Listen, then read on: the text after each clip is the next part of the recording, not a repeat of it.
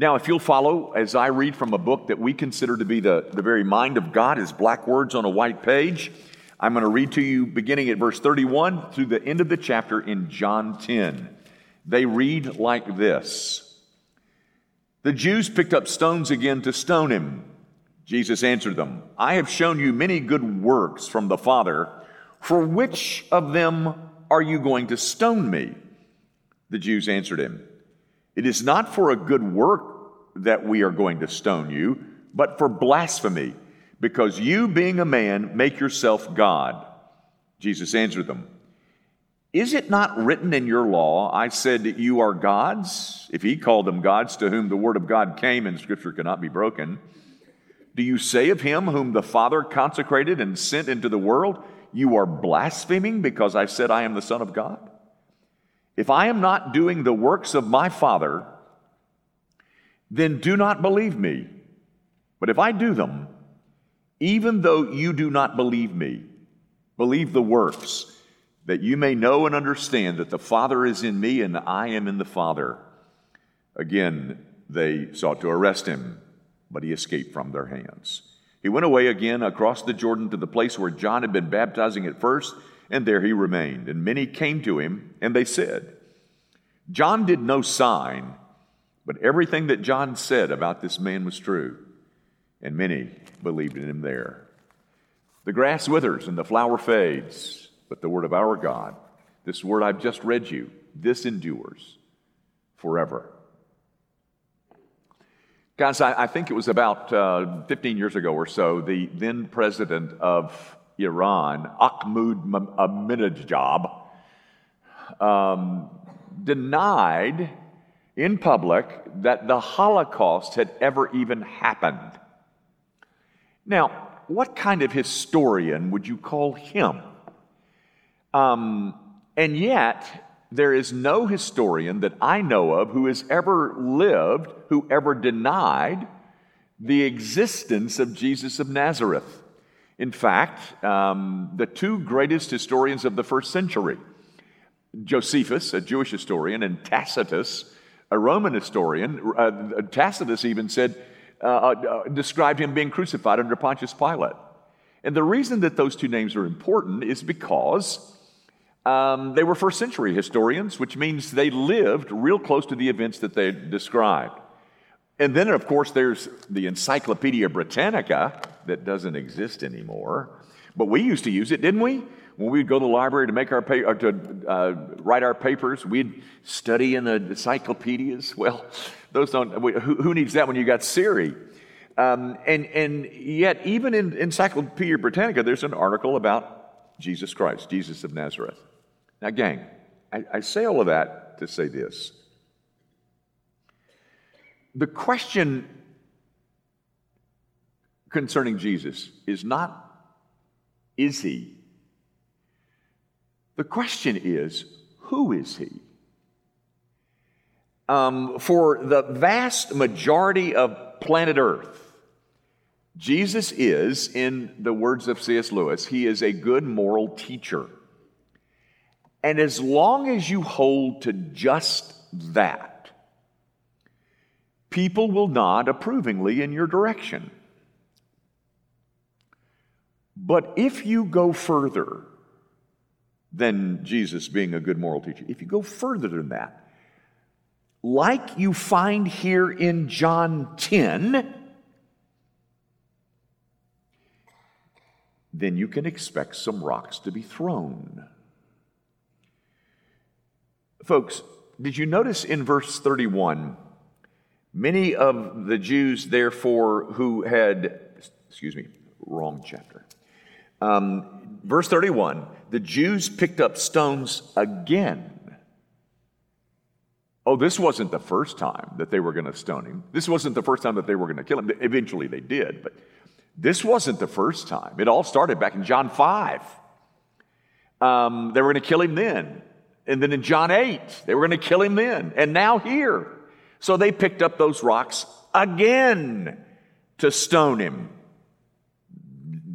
And on all three of those occasions, folks, all three of those events, the issue was the same. The issue wasn't, are you? The issue was, who are you? The issue in all three instances of their wanting to kill him had to do with his claim, his claim to deity. Um, the issue was his claim to be equal with God. Folks, this audience, described here in John 10, they didn't miss his meaning. They, they didn't believe his claim, but they knew what he was claiming, and they even name it. They call it blasphemy. This modern assertion that Jesus never claimed to be, to be God, folks, that's preposterous on three different occasions in the Gospel of John alone. He is being attacked and threatened with death because of that very claim. That claim that he was God. Three times they sought to kill him, and each time was for the same issue. That issue being, you being a man claim to be God, and that's blasphemy, and we're going to kill you for that.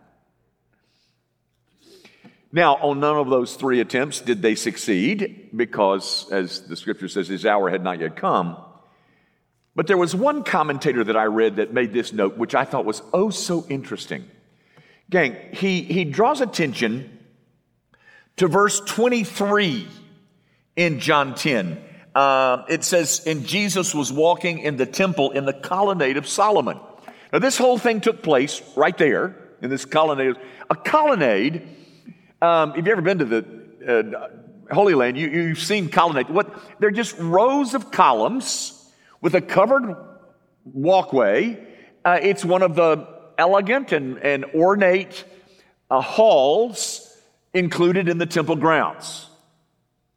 Now, here was the observation that he made. If you are in the Solomon's colonnade, there would never have been rocks there in the colonnade, at least large enough ones to be lethal. Which means they had to bring those rocks with them. Somebody called a meeting and said, Hey, hey guys, we've tried in John 5, we've tried in John 8, we, we didn't succeed, but we're going to get him now. So call your friends and tell us, tell them to meet us at Solomon's colonnade. And tell them to bring a rock. And so as they enter into this dialogue in John 10, they're in their pockets is a rock which demonstrate, which proves that they understood his claim. Of course, they didn't believe the claim, but they understood that you are calling yourself God. And because you do, on my way out of the house today, I stuck a rock in my pocket. Because we're going to put an end to this. But unlike the occasion in John 8, where Jesus just kind of ducks into the shadows, on this occasion, he stays around to confront his opponents. He enters into a dialogue with them.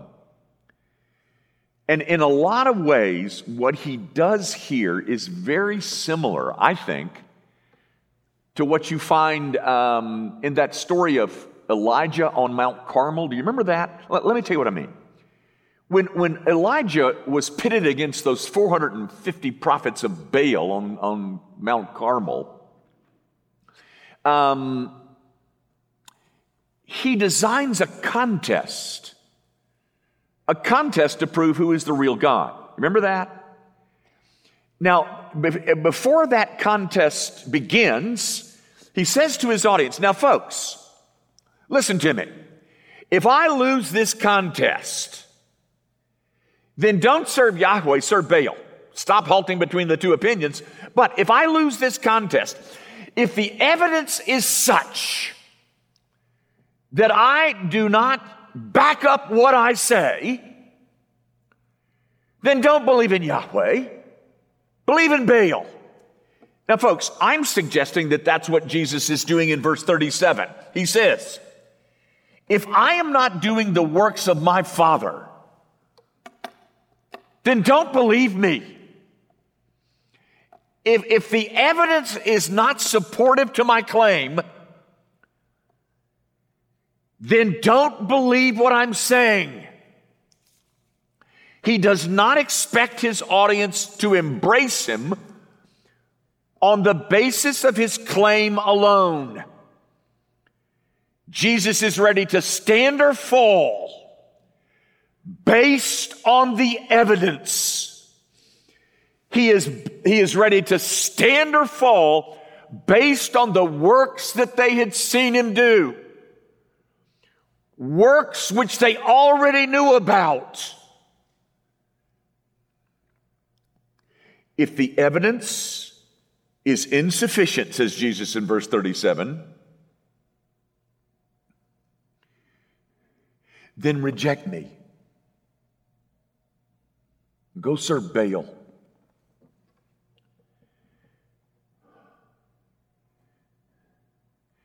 But there was plenty of evidence.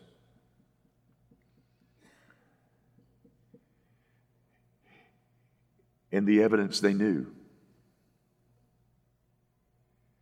But, ladies and gentlemen, the evidence is not the issue. Just as I said last week, unbelief never has enough evidence. Evidence, what evidence? Well, Jesus points to his works. If my works do not substantiate my claim, then for heaven's sakes, reject me. So, what works does he have? Well, guys, we don't have time to go through all of those, but they include things like um, healing a leper. Um, if they didn't see it, they certainly heard about it. It includes things like giving sight to the blind. Again, I might not have been there when he did it, but I, my friend was or um, he enabled the lame to walk. And on three separate occasions, ladies and gentlemen, he raised the dead. And so Jesus is saying if those works support my claim,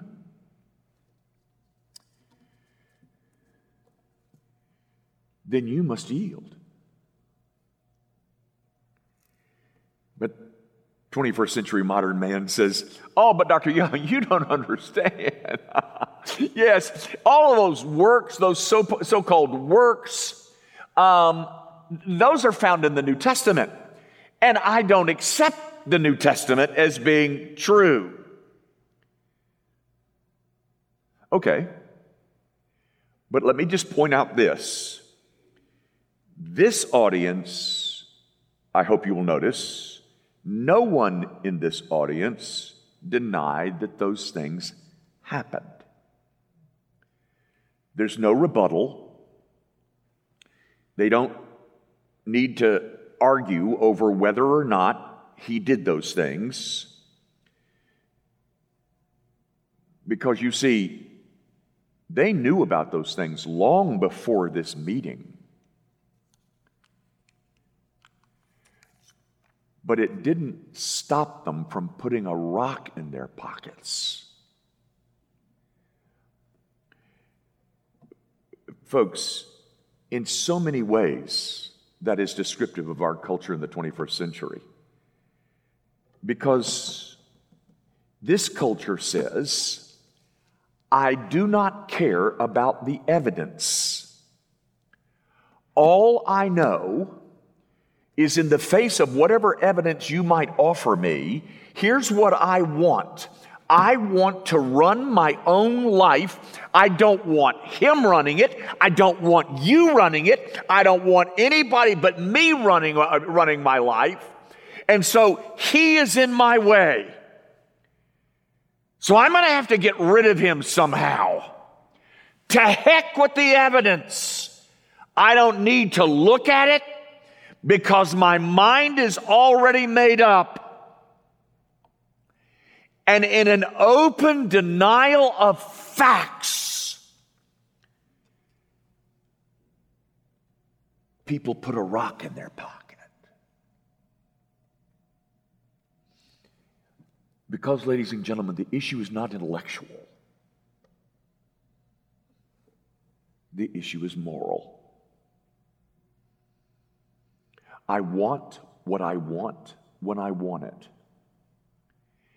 And if anyone stands in the way of that, I have a rock in my pocket for them. So hand me another rock. And my friend, if you were here today and you have done that,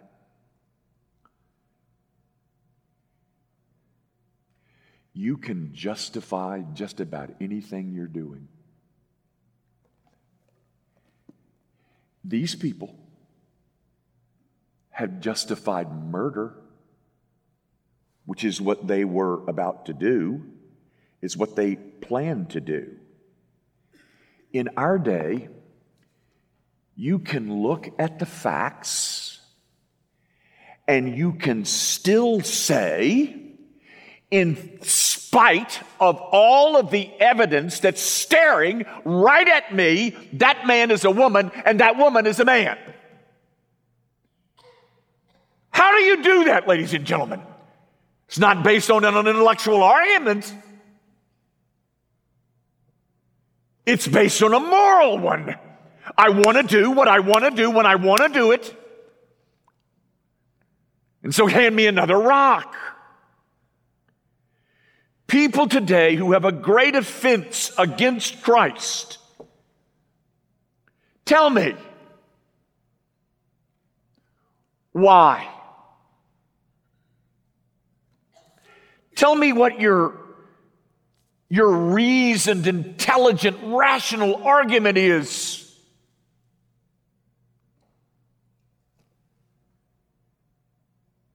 You don't have one, do you? You have been hearing things about Jesus Christ for most of your life. But it's never been enough. And you know why, don't you? It's not because the evidence has not been available to you. It's because you want to say in the center of your universe. And if anyone gets in my way of that, I'm going to stone him.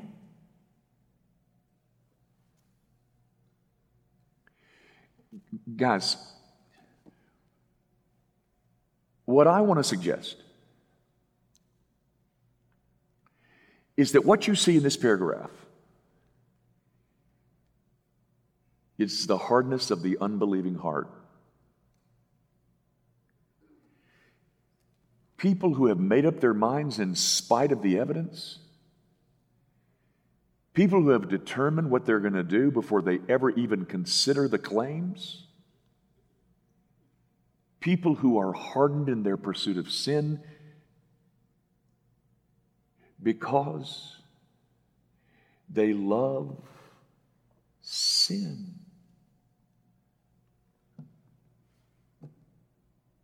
And if there are those who want to stop me in my pursuit, I'll just have to stone them. You know, gang, it's, it's interesting to me that even if Jesus is the one carrying on this argument and conversation, even he doesn't succeed in reasoning anyone into the kingdom because the issue is not intellectual. It's not because you want to be on the right side of history or the wrong side. No, ladies and gentlemen, strip it away and let's talk really. The issue's not the evidence. On the case of some, they haven't even looked at the evidence. The issue is I must maintain human supremacy. And I am not going to allow anyone to move me off that spot. Not even in the face of evidences. Because, guys, the real issue has to do with the heart that is, the heart of unbelief is a rock. That's the real rock. And until that heart gets changed or exchanged for a heart of flesh, I can show you evidences for the rest of your life, and they will never change you. What is needed is the new heart of regeneration, which you see over here in these people in verse 32. And did you notice how these people came to their position of belief? It was through a faithful preacher who said true things about Jesus and never exercised a miracle, not one. And yet, through the faithful proclamation and pointing of people to Jesus, apart from miracles, many believed in him. Now, one final thought, and I'm done. Did you, did you notice when I read the text um, how many times Jesus talks about works? Uh, verse 32, how many good works? Um, verse 33, good work. Um, it, it, there's, it's mentioned about four or five times the good works. And people today are quite impressed and even preoccupied with works. Unfortunately, they are impressed with the wrong ones. They're impressed with their own works. Why, uh, Dr. Young, I mean, you may not know it, but you know, I give to the United Way. And I, I give to my church, I give money to my church too, and I'm so glad you do. But Dr. Young, you might not know this either, but I, I teach Sunday school. I've taught for years. I'm glad. I hope you'll continue to do that. But none of that impresses heaven. Oh, but Dr. Young, you, you, you, you must not, you must not. You know, I, I sit on the board of a benevolent agency and we, we, we, we really try to, you know, do some good things. Good. Hope you'll continue to do that. But do you understand that the scriptures calls all of those works? Do you know what it calls it? Calls them filthy rags. Ladies and gentlemen, there is only one set of works that impresses heaven.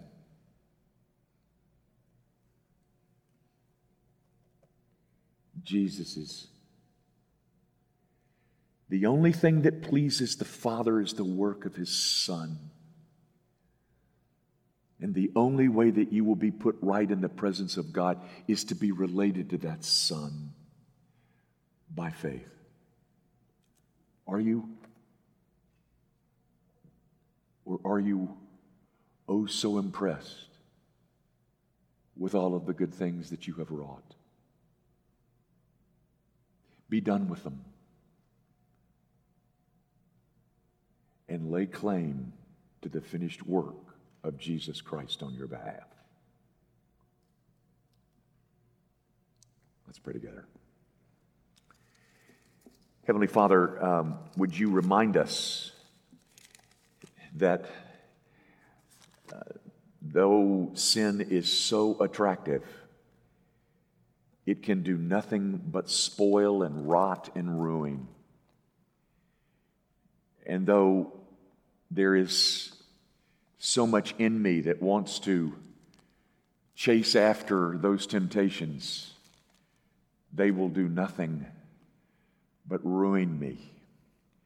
So I pray, oh God, that you will show us that only in Christ Jesus is there safety. Only in Christ Jesus is there a place where sin and all of its ugliness is paid for, and that you will grant that thing that is so necessary to see Jesus in all of his beauty. Would you grant that new heart, O oh God? Do that thing that only you can do. Would you exchange the heart of rock for a heart of flesh? And then we will see our sin and our need for this Savior. So do it, O oh God. Do that for your own glory's sake. And we ask it, of course, in Jesus' name. Amen.